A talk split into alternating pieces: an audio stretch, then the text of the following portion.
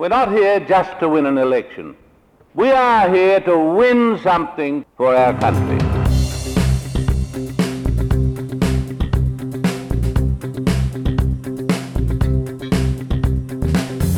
Hello and welcome to Water Cooler. In this edition, we're going to try and get our heads around critical race theory, an ideology that until recently was little talked about outside university humanities departments. But CRT has now escaped from the lab and is running rampant through our civic debate, dividing people into groups according to their race in the crudest manner, assessing their worth according to the colour of their skin. The Black Lives Matter movement was, has been ruthlessly effective in spreading this ideology around the world, and the controversial ritual of taking the knee, for example, has become common in professional sport. But this humble little gesture hides a very ugly side of the Black Lives Matter ideology, which to my mind sets back the discussion about race for at least 60 years before the flowering of the civil rights reforms in the US. To help us get an understanding of CRT and why we need to resist it, I'm joined by Dr. Stephen Chavura, who teaches European and Australian history at Campion College and who previously taught the philosophy of social science and political theory at several Australian universities. Steve, welcome to Water Cooler. It's great to be here, Nick. Thanks for having me. Look, you're also the uh, the author of a recently published book, uh, "The Forgotten Menzies: the world picture of Australia's longest serving Prime Minister, which I see was described as a Sydney Morning Herald as one of the most anticipated books of 2021. Uh, did it live up to their expectations? I have no idea. I'm waiting for them to re- to review it, um, but you know we'll just have to wait and see. Certainly, for me, it was the most anticipated book of 2021 because it's the only one I published this year. we will go back to to look at that book in some depth. You and your co-author uh, Greg Melleuish have, um, I think, really added uh, very creditably to the canon of growing canon of literature, I might say, on on Robert Menzies. Uh, but our subject today is critical race theory. Uh, Stephen, let's start. The floor is yours. Uh, give us as succinctly as you can a summary of what critical race theory is. Critical race theory is basically the idea that Western civilization is from top to bottom in all its institutions, in its practices, in its laws, racist. Uh, why? Because it was constructed by white men uh, for white men. And so that even though it appears that there may be some progress in terms of uh, declining racism in our laws and in society, according to critical race theory, uh, there is not really any true progress at all. What happens is that racism just becomes more subtle, uh, much harder to find. And in order to find it now, you actually need uh, experts to be able to point it out to you. And those experts are critical race theorists. But it's essentially the idea that uh, Western civilization is white civilization and that therefore it is by definition racist. Steve, to put it in its full horrible context, of course, critical race theory sits alongside a number of other uh, critical theories or, or, cynical theories, as uh, the authors James J- uh, James Pluckrose and Helen Lindsay called it. Um, go run through the whole gamut.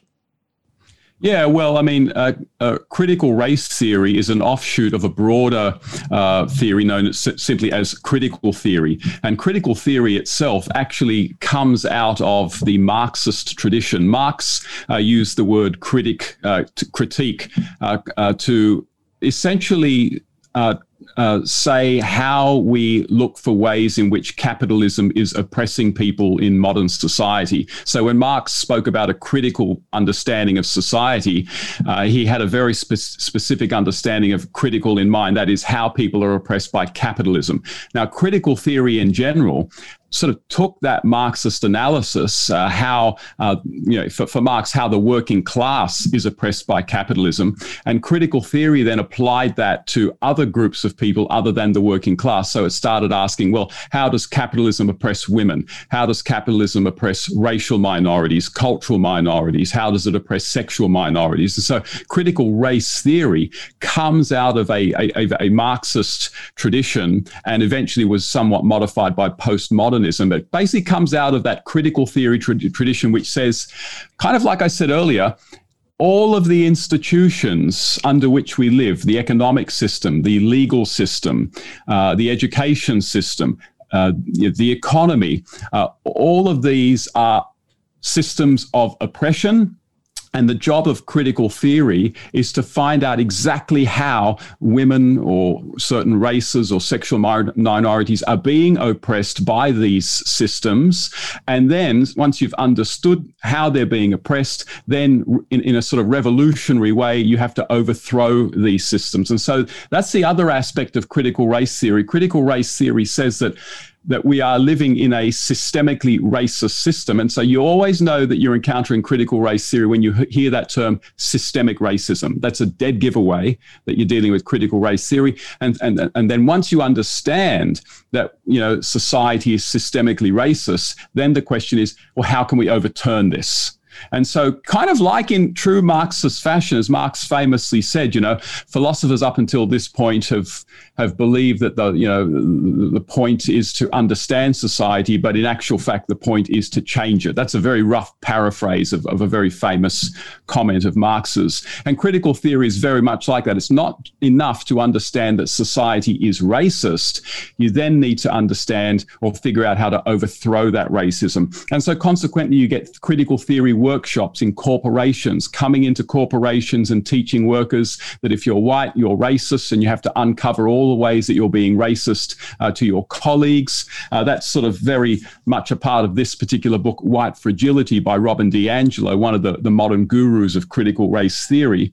Uh, but also in schools, the, the idea is that, you know, well, you know, take Australia, for example. Australia is a systemically racist society. Just take a look at the, at the, the, the living conditions of indigenous Indigenous Australians. How can we fix that? Well, we need to generate more sympathy for the Indigenous cause. cause. So, how do we do that? Well, let's bring in a whole bunch of Indigenous studies into the school curriculum uh, to um, familiarize uh, students with Indigenous cultures, familiarize them with the problems faced by Indigenous Australians, and basically get them on the activist bandwagon to try to overthrow all these conditions. So it, it pervades many areas of, of life law, uh, education um, the media. It's big, it's huge. the ABC basically is a vehicle for all sorts of critical theories, particularly critical race theory. Let's have a, think about what they mean by this word theory. Now, in in in classic uh, scientific, me- according to the classic scientific method, uh, we do think about theories. We think we have a theory for something. Let's say it's gravity, and then we go out and test it. And if if it, if the theory appears to stand up, if we can't refute the theory, uh, then that's taken uh, as an observation. Now, I think they mean something quite different here with theory because for the critical race theorists, it's not so much a theory as a dogma. So they don't have to go and test it. It's actually a firm framework that they take to be true, that, that through which they view everything in the whole world. Is that right? Yeah, that, that's that's basically correct. I mean, if you were to ask them how, why do you say society is systemically racist, they would say, well, uh, the evidence is that you have disparities between uh, whites and non-whites. Uh, the, and they would say, well, that the only possible explanation for that is racism. Uh, of course, when you really drill into these disparities, you start seeing that there are other very, very plausible explanations for them, and maybe we'll come to that later in terms of looking at Indigenous Australians and things like that. But the, the basic assumption, which is very, very contestable, is that disparities must be because of racist discrimination. It can't be anything else. A great book on this, refuting that, is. Um, uh, disparities and discrimination, I think it's called by Thomas Sowell. But like someone like, again, uh, uh, Robin DiAngelo, whose ideas are phenomenally influential, uh, she, she, she writes this book, White Fragility, uh, and basically says, look, I'm not going to try and prove that society is systemically racist. It's just a, a, a, an assumption that we should sort of really just accept. Now, on this question of, you know, how rigorous is this theory? Well, in, in some ways, it kind of has the, some of the same problems of, of Marxist theory. And, you know, Karl Popper very famously said, you know, Marxist theory is not really scientific because it can never really be falsified. You know, Karl Marx famously said that, you know, everything that sort of happens at the political, economic, policy level is really just a manifestation of capitalists trying to keep workers low, keep them oppressed. Now, the obvious response to that has always been, well, what about you know worker safety laws? What about minimum wage laws passed by parliaments full of bourgeois MPs? How do you explain that? And the Marxist answer was always, oh, the only reason they passed those laws is to stop the, the workers from revolting.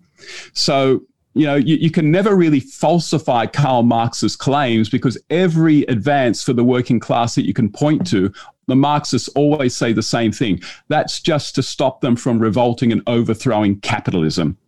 And it's the same with sort of critical race theory, where, like, in its extreme, uh, in its extreme expressions, you know, its theorists will say there is actually no racial progress. Uh, so, one of its earlier advocates, Derek Bell, an American scholar, uh, wrote Progress in American race relations is largely a mirage obscuring the fact that whites continue consciously or unconsciously, to do all in their power to ensure their dominion and maintain their control. So, according to Bell, uh, forget about you know the abolition of slavery, forget about the abolition of segregation and, and Jim Crow laws. That's really not progress because all those are designed to do is stop African Americans from rising up and overthrowing a systemically racist system. It can't you can't falsify it in some ways in the same way that you couldn't falsify. Um, uh, Marxist theory, the best way to, to think about it is really just ask, you know, how plausible is that? How plausible is it that in Australia, in the US, there have been no, there's been no racial progress made over the last 70 years? And, and that idea is just immediately implausible. Yeah, I think that's that's a part of this that, that people, I guess particularly older people, people of my age perhaps, find um, deeply irritating, if I can put it like that. I mean, we we um, we uh, we've lived through a period of extraordinary social change, much of it for the better. Uh, include, I mean, the Jim Crow laws that you mentioned. They were in force uh, in my childhood. I, I was.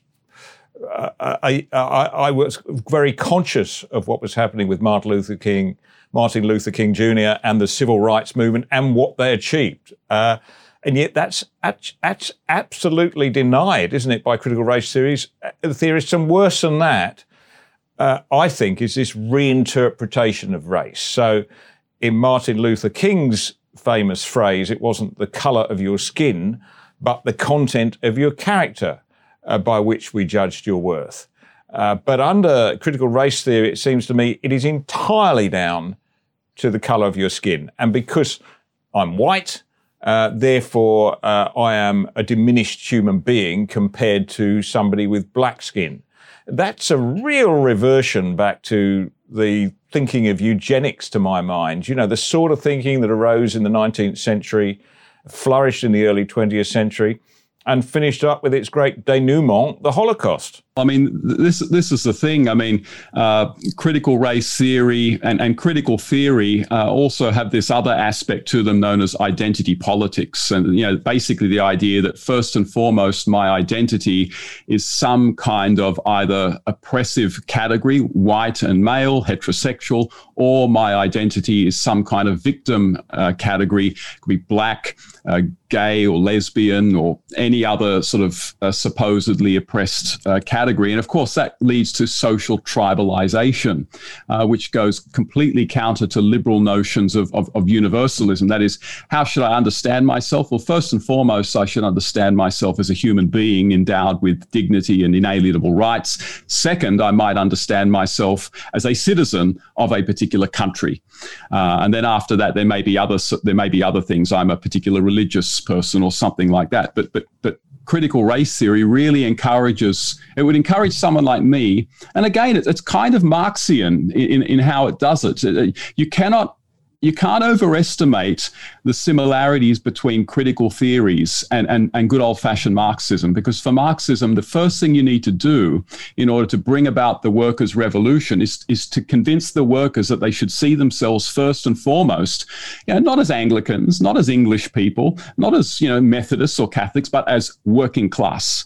And the same is with critical race theory. The first thing you need to do, first and foremost, to racial with racial minorities is to get them to them to see themselves as an oppressed racial class, to generate a kind of race consciousness uh, among them.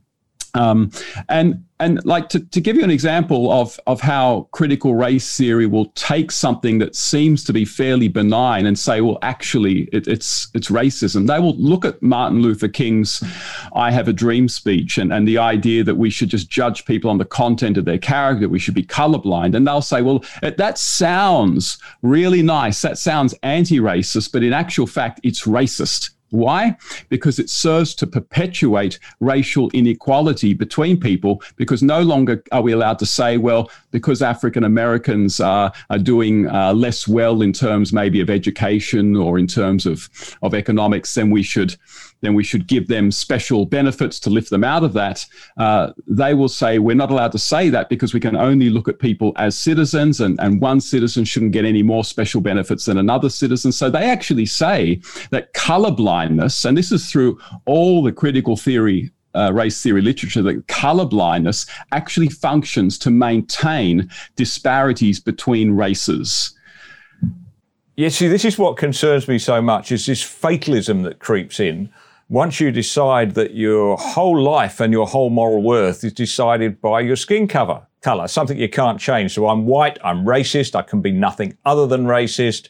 Uh, you're black, you're a victim, you will always be a victim, and you will always suffer from victimhood. Uh, anything that goes wrong in your life will be um, will be caused by that. So what happens is it's a it's a very fatalistic view of work, of, of life. Uh, none of us can do anything to change our destiny. Yeah, I mean, you're right. It's fatalistic at the individual level and at the systemic level as well. So let me read you again a quote from Robin DiAngelo's White Fragility. This is a direct quote. She says, White identity is inherently racist. White people do not exist outside the system of white supremacy. Um, I strive to be less white. To be less white is to be less racially oppressive. So she's right at the beginning. White identity is inherently racist. Um, now, here's a, here's a sort of one of the, the key textbooks of um, critical race theory, and this is uh, yeah critical race theory by two critical race theorists by Richard Delgado and and uh, uh, uh, Jean Stefancic, and they talk about you know quote our system of white over color ascendancy. So they're talking about the sort of the system of America and the West in general as white over color ascendancy. It's this kind of weird racial essentialism that, as you say, Nick, says that, you know, well, if you're white, you are a racist because you are profiting from a racist system. And if you are not white, then you must be a victim because you are uh, being oppressed by this system. And, and, there's no talk of, well, wait a second, um, I don't actually consider people of a non white you know, race inferior. Uh, and in fact, I, I, go out of my way, uh, you know, to make sure that you know I'm not participating in any racism. That doesn't matter uh, you're white, you're benefiting from a so-called white system, therefore you're a racist. Um, a, a, great, you know, a great response to that was by that book, uh, Cynical Theories uh, by uh, Helen Pluckrose and James Lindsay. And they say, and, and they're quite right about this, and we might come back to this later when we talk about Indigenous Australians, but they say if we train young people to read insult, hostility, and prejudice into every interaction, they may increasingly see the world as hostile to them and fail to thrive in it. So if we start teaching people that, well, because you're white, you're an oppressor, because you're not white, you're oppressed, that's only going to generate a kind of hostility to one another. And among the supposedly oppressed, it's just going to generate a hostility to the society that they find themselves in. And how are they going to thrive in that? And what is that going to do for their mental health? Uh, we might, maybe we'll come back to that later, Nick. Yeah, uh, well, I will. I do want to come on to the Indigenous debate in this country and how this impacts on it. Uh, but as a means of getting there, uh, the trouble is perfectly understandable, Steve, why in the United States, they should have particular concerns about uh, uh, black and white Americans because of their history, because of their unique and, uh, to many extent, uh, horrible history of slavery in that country, uh, followed by segregation. you you struggle to find anybody that would defend that system. Uh, I mean, I think the great thing uh, for liberalism, for liberal democracy, is that they've emerged from that. They were able to overcome that through democratic and largely peaceful means uh, and to move to a better place. Uh, so you can understand why America has that particular obsession, but it seems to me to be very dangerous when you you move that obsession uh, overseas to here or Britain, for instance, and say, well, uh, you know, people from the West Indies in Britain who've been settled there for 50 years or more suffer from this same oppression simply by the colour of their skin, or in, in the case of this country, our indigenous population. Do you, do you see that as, as, as a danger? Well, yeah, I do. And, and I think that gets to, to, to, the real heart of why we should be really concerned about the spread of critical race theory and sort of its, it's sort of its intellectual theoretical cognates like identity politics and critical theory in general, and, and, what some people would call also cultural Marxism. I mean, it's, it's not just because it just happens to be uh, a misleading, misguided analysis of reality. So it's it's not that it's in its whole, it's just false. But it's that it's really counterproductive in terms of trying to solve problems that really actually do exist. You know, I mean, critical race theory probably wouldn't be as compelling as it is, uh, particularly to the younger generation, if there weren't, if there wasn't truth in the fact that there are, uh, you know, problems uh, being faced by people of of some racial minorities. Now, got to be careful, not all racial minorities. So, for example, and this is one of the problems with critical race theory, it says, you know, white oppressor, non white oppressed. But the problem is that uh, in, in Western countries, uh, some of the, the, the, races, if you like, that are doing quite well economically and socially are not white races. Um, uh, Chinese, South Koreans, uh, other sort of varieties of, of, of, Asian citizens are doing economically quite well. So Indians tend economically to do quite well. Uh, some some uh, people of color from from Africa actually wind up doing much better in America than African Americans. So it's it's a very simplistic analysis. But back to your point, Nick, you know the, the most serious problem with with critical race theory is that it it, it, it, sort of functions as a distraction to the true causes of the problems faced by certain racial minorities. It does it in America and it does it in Australia. And you're right, there's, there's a kind of false um, importation of critical race theory from America into Australia as though the, the, issues faced by Indigenous Australians are the same issues being faced by African Americans. But of course, they're completely different circumstances, completely different issues. And, and one of the problems with critical race theory is that it, it must, at the end of the day, it must, at the end of the day, explain all disparities and hardships via racism. I mean, by definition, it cannot explain it in any other way, which means that if the actual causes are not racism, but other things, then by definition, critical race theory cannot pick up on them or cannot analyze them in such a way that it becomes possible to solve them. So, you know, you know, if we take um, the, the, the, question of Indigenous Australians, yeah, many of whom uh, are facing huge disparities in terms of health outcomes, uh, economic outcomes, educational outcomes, uh, uh, uh, uh criminality, and things like that. Well, the, the critical race theory wants ultimately to say, well, this is basically a legacy of colonialism. It's a legacy of a st- systemically racist system, and it's ultimately because of racism. So, what do we do about it? Well, we need to do, well, we need to uh, teach people not to be racist in schools. We need to bring about anti racism programs. We can, we can probably talk later, Nick, about the impact that critical race theory is having on the education system here in Australia.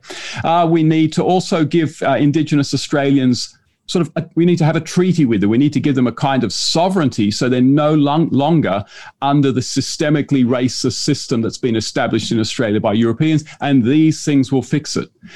But the problem is that says nothing about issues that are just fairly obviously much more direct and maybe addressable causes of the disparities faced by Indigenous Australians. For example, one of the major issues is the, the regionality of many of their communities. They live so far away from metropolitan uh, centres that it's actually very hard to get services over there for them. It's it's very hard to find jobs for for, for, for many of these people, and this is this is a problem faced by white Australia as well. I mean, there's always, as you know, Nick, been a debate in Australia over the the privileges that we get in cities as opposed to uh, the, the paucity of services in the regional areas. That's been a debate in Australia since colonial times, and it's something that both um, uh, blacks and whites um, have to deal with. But then there are other things. You know, endemic alcoholism in these communities. That's obviously leading to things like domestic abuse. It's obviously leading to things like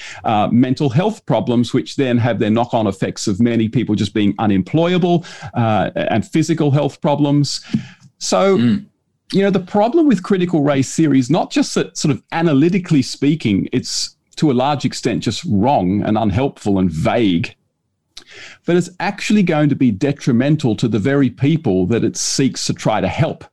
Uh, because it yeah. distracts us from the obvious and immediate causes of the maladies that they're suffering. And it makes us focus on very vague things like systemic racism, the colonial legacy, um, and just racism in general, which is a kind of a dream for, for, for bureaucrats and academics because they can talk endlessly about these things. Uh, but to actually solve problems, these concepts are pretty much useless. Yeah, that's right. You, I mean, you draw attention there to what I might call the opportunity cost in policy terms of focusing on this one factor, racism. Uh, and it avoids having to address some of these very, very difficult questions. I, would suggest that you've you've touched on some of the easier ones to discuss about remoteness, but let, let's talk too about the destructive effect of welfare on lives and on communities. That's very well known. That's not a, a, a problem that's uh, unique to Indigenous communities. You can see it anywhere, anywhere in the world that welfare becomes a trap rather than a means of assisting people through hard times. Uh, and and we know, uh, and because we, we we we we don't have to talk about this if we're talking about some vague, you know, broad theory of race, but there are there are violence in the communities in some of these indigenous communities. Uh, there's violence in the family. Uh, there's dysfunctional families. There's families without a father. Uh, there's uh, you. Th- we could go on and on. I don't want to.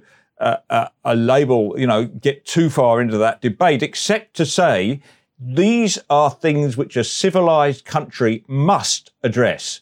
We should have addressed them better by now. We should continue to look to them. This is a sort of debate that you hear Jacinta Price bringing to Parliament as somebody, uh, an Aboriginal woman from Central Australia. Uh, when, when, she comes in as a senator.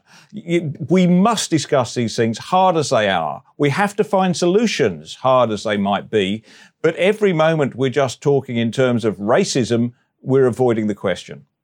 Yeah, and, and and and and wonderful analysts on this issue are people like Jacinta Price, but also Anthony Dillon. Uh, he's a he's a brilliant uh, academic uh, who's studied uh, the the issues, particularly Indigenous health issues, very deeply, and he's a, a very strong, articulate, and well informed critic of, of of critical race theory, and, and this tendency just to reduce all the problems faced by Indigenous Australians to racism. Uh, he, would be Anthony Dillon would be a great guy to have on this program. But mm. you know, one of the one of the things also that that tends to be unfortunate in, in sort of importing uh, sort of the, the race issues from America to Australia is that again, uh, you know, p- people in Australia look for sensational headlines to be able to describe horrible things that are happening, and again, that sort of takes us down it sort of takes us down a garden path which isn't really going to help us fix things. And the classic is uh, the, the, sort of the the figure that you know um, i mean in 1991 you had the aboriginal deaths in custody royal commission review and it pointed out that 434 um, Aboriginal people had died in custody, um, and of course that that number is is brought out. It's, it's, it's, higher now, but that number is brought out all the time to suggest there's some kind of crisis going on in Indigenous communities that needs sort of some sort of radical redress. And ultimately, what they'll say is that the, the, the radical solution to all of this is a treaty. And, and Nick, this is where we're going to be heading. Basically, what, what the argument is always going to be is that these problems cannot be solved within a systemically white context. They can only be solved by Indigenous Australians themselves. Sort of the, the voice in Parliament is a nice start, but ultimately, what is required is a treaty, which is basically sort of autonomy uh, from uh, white society. But the problem with the, the whole deaths in custody thesis, and again, it, this way in which it kind of distracts from other serious problems, particularly fatherlessness, uh, is that what we're never told is that in that original 1991 report, it said that uh, there is no evidence that Indigenous Australians are more likely uh, that an Indigenous Australian is more likely in custody is more likely to die than a non-Indigenous Australian. That's something we never hear about. And what we never hear is that, according to a 2019 uh, report, um, in actual fact, uh, Aboriginal people in custody uh, are less likely to die than non Aboriginal people in custody. That was a 2019 government uh, funded report. And so, again, in this search for sort of American esque uh, sensational headlines to make it look like Indigenous Australians are, are suffering from the same kind of uh, sort of horrible experiences that uh, African Americans are, uh, are, suffering from, according to Black Lives Matter propaganda. And it is comp- Black Lives Matter is a total propaganda organization.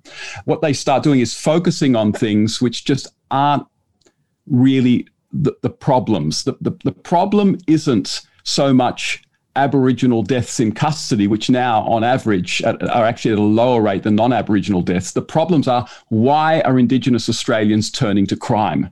And that goes back to those issues that you mentioned earlier, Nick. Fatherlessness, welfare dependency, drug abuse, um, all sorts of other forms of abuse. And on the question of fatherlessness, this is where sort of critical theories really fall down because on the one hand critical gender theory and, and, and, and, critical theory in general wants to say that there's no ideal kind of family and the sort of mum dad and the kids is really just a sort of uh, a western capitalist construct it's a kind of a form of oppression and yet on the other hand we know that fatherlessness leads to all sorts of social problems. And so, so, so, critical theory finds it really hard to diagnose one of the major problems faced by uh, faced by racial minorities, and that is fatherlessness, because that would assume that to have a mum and a dad is a good thing, uh, which kind of assumes the objective goodness of the nuclear family. And they don't want to do that because they've been saying for decades that that's really an oppressive institution. So, critical race theory,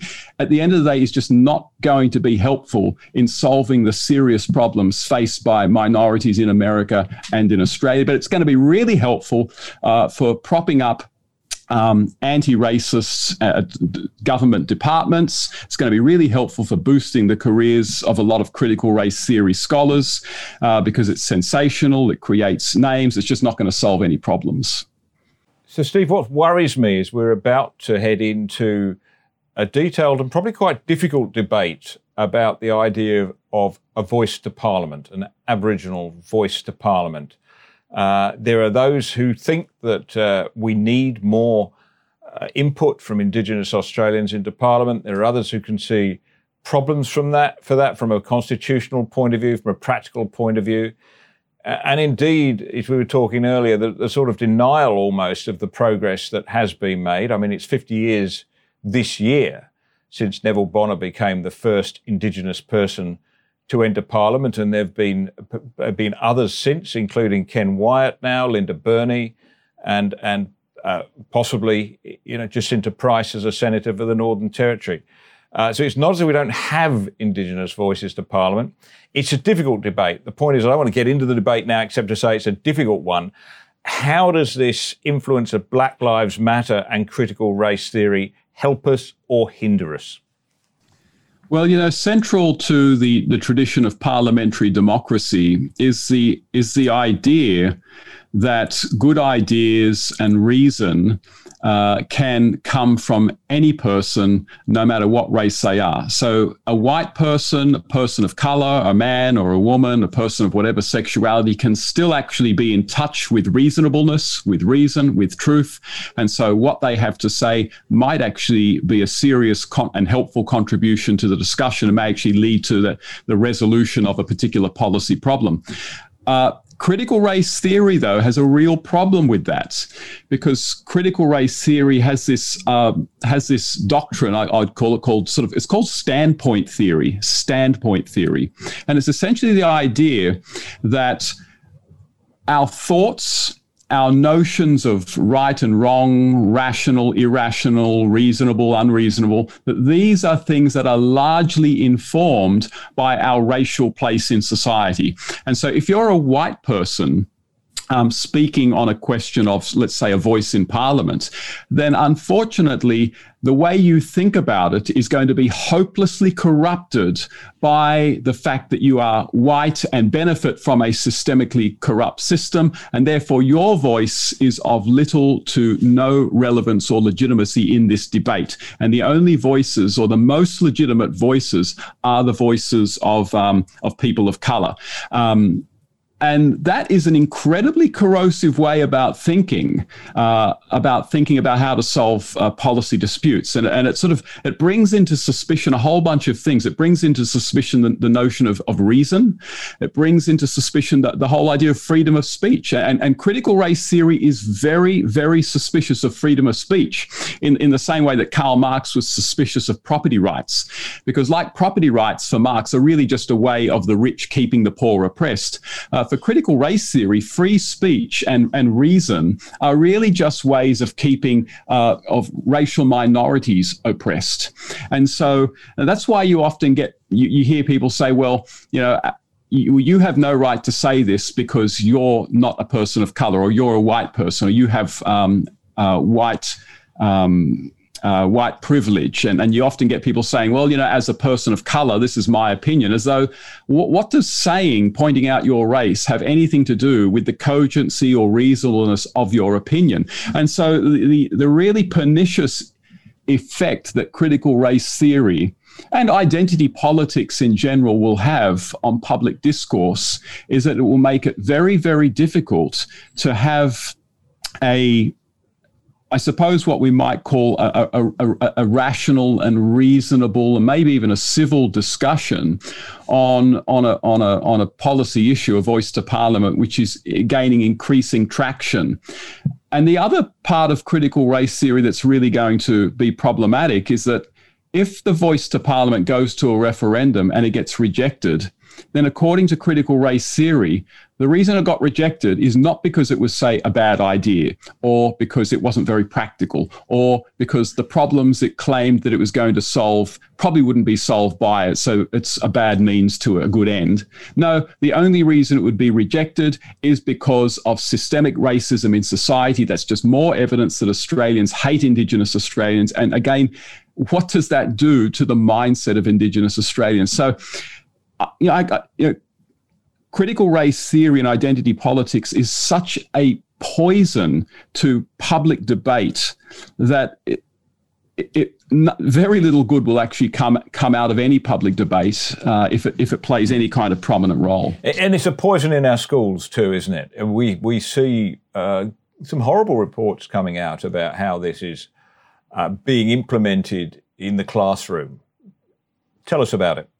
Yeah, it's increasingly it's it, certainly sort of left-leaning approaches to race relations are becoming increasingly predominant in schools. There's no doubt about it. Now, there's a debate going on in America right now over whether critical race theory is actually taught in schools, uh, and and it is um, or at the very least, some of its foundational premises that you know American society is institutionally, systemically racist. Those are feeding into how they look at history, how they look at literature. Even if no teacher up at the front is saying, "Right, this is what critical race theory is," A, B, C. It, its premises are still infusing and informing uh, the American education curricula.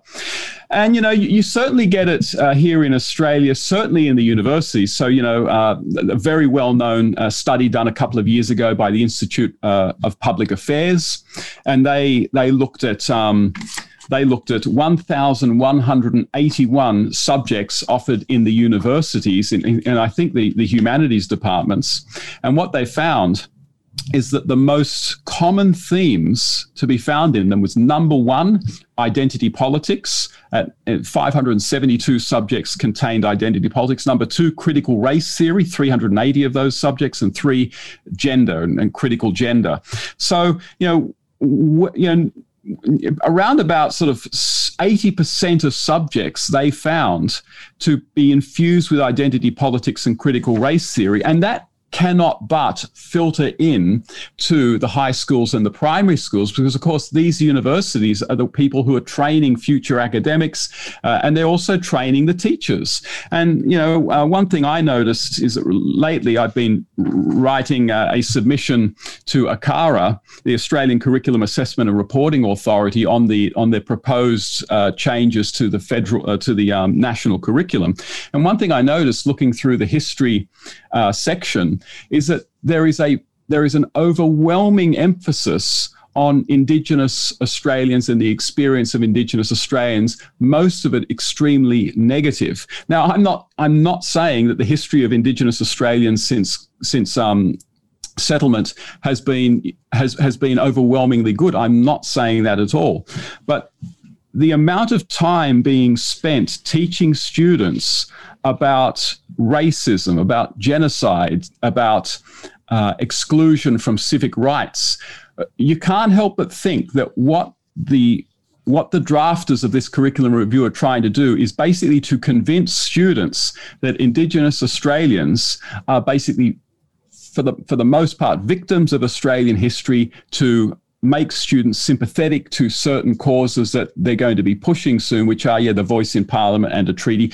I mean, just the, the disproportionate uh, amount of, of time spent on Indigenous Australia in the uh, and, and, and on non-Western civilizations in the draft curriculum, it, it's really quite uh, it's really quite remarkable.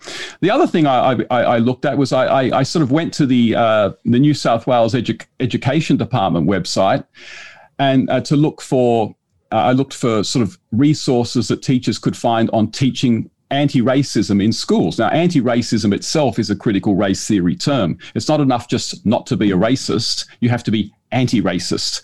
Uh, but that's a that's a, a, story for another time, maybe. And what I found was a link to a website called racismnoway.com. And this is linked from uh, the education.newsouthwales.au website. And at the bottom of, of, the, of this racismnoway.com website, which teachers and students can access, you'll find classical critical race theory terms at, uh, uh, that you can click into and learn about. So you'll find institutional racism, which is a synonym for systemic racism. You'll find that in this website.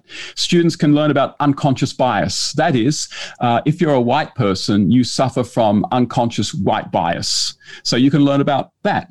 Uh, the other term that you can click onto is white privilege, something that apparently all white people have. All people, according to critical race theory, have white privilege. Even if you are an impoverished white person living on the streets, you still have white privilege. Another thing that you'll find in, in this website, Racism No Way, which is linked to New South Wales Schools website, is uh, discussions on hate speech. And what do they mean by hate speech? Well, it's it's incredibly broad what they mean. It's very very vague, but basically any speech that might perpetuate what they consider to be racism.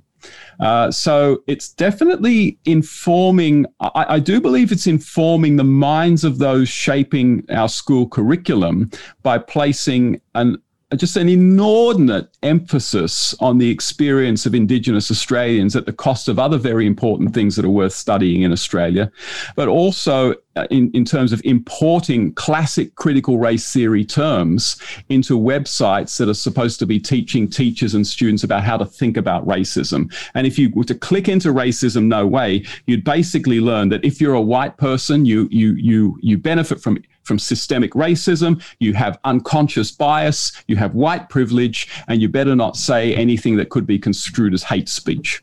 Okay, Steve. Now I, am going to address you here as Doctor Chavura, uh, having having diagnosed doctor having diagnosed this uh, this disease uh, so clearly and comprehensively. It's now behoves you to tell us what the remedy is. Yeah, well, I mean, the remedy is to first be able to recognize it. And look, it's only going to be probably a minority of people who are going to do a lot to try to sort of uh, stave off the influence of critical race theory. But essentially, the, the good news about all of this is that the, upcoming generation, the Zoomers, Gen Z, they are avid podcast listeners, are avid YouTube watchers. And the fantastic news is that there are resources available to counter this kind of ideology that you just could not have found anywhere, say, tw- 20 years ago. Um, now, when I went through school in, in high school in the 1990s, the books that you had were basically what you could find on the on the school library shelf and what you could find in the local library. There was no Amazon, so what what the teachers ordered for the library that was it. And so the ability to be able to actually question what the teachers said was almost negligible. But nowadays, you've got incredibly uh, popular uh, podcasts and, and, and, vlogs of people like in, in America, Ben Shapiro. Uh, you've got Jordan Peterson. These people are incredibly popular in Australia. We've got John Anderson's absolutely stellar uh, discussions, and he often talks about issues relating to critical race theory. He's a fantastic source of information. So there's a ton of information out there that's readily accessible to young people people that they can watch and actually be able to sort of put up their hand in class and say, oh, wait a second. When you say, you know, Australia is systemically racist, um, what do you mean by that? Because you know we know that for example all indigenous australians have the vote now. You know at one at one point in time a lot of them didn't. Now they don't. Doesn't that show some progress? It'll teach them how to think more for themselves and outside of the critical race theory box. And look the other thing is that you know we, we, we need to sort of be active citizens in this. And one great place to start is for people to lodge submissions to the the ACARA education curriculum review and, and just point out, hey, um, a, Western civilization is really just an option to be studied in this proposed curriculum, sh- whereas it should be central. And B, there's a an inordinate um, amount of representation of non-Western cultures and how they've been oppressed by the West, and uh, especially how Aboriginal Australians have been oppressed by white. How is that a balanced view of history, and how is that a balanced view of Australian history? So there are plenty of resources out there to understand what's going on, and we've also got opportunities to be able to speak out and and uh, raise our voices about this sort of thing. And I'm actually, I'm actually, believe it or not, Nick, I'm actually very optimistic that a lot of this stuff is going to be called out in a way that it was very hard to call it out 20 years ago. Why? Because we've got you know the internet which the kids watch. We've got shows like yours, Nick, and lots of other shows. And um, I think, in actual fact, you're going to see over time a lot of pushback. Steve, we love a redemptive ending to these shows. Thank you very much for pointing the way through and for joining us on Water Cooler today. It's been great, Nick. Thanks for having me on.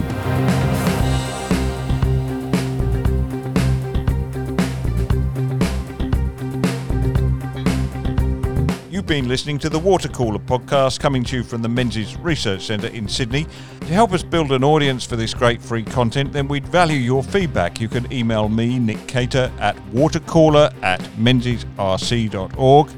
You can also become one of the growing number of people who help support this work by becoming a subscriber to the Menzies Research Centre. You can become a subscriber from just $10 a month. Go to menziesrc.org. Menziesrc.org I'm Nick Cater. Thank you for listening.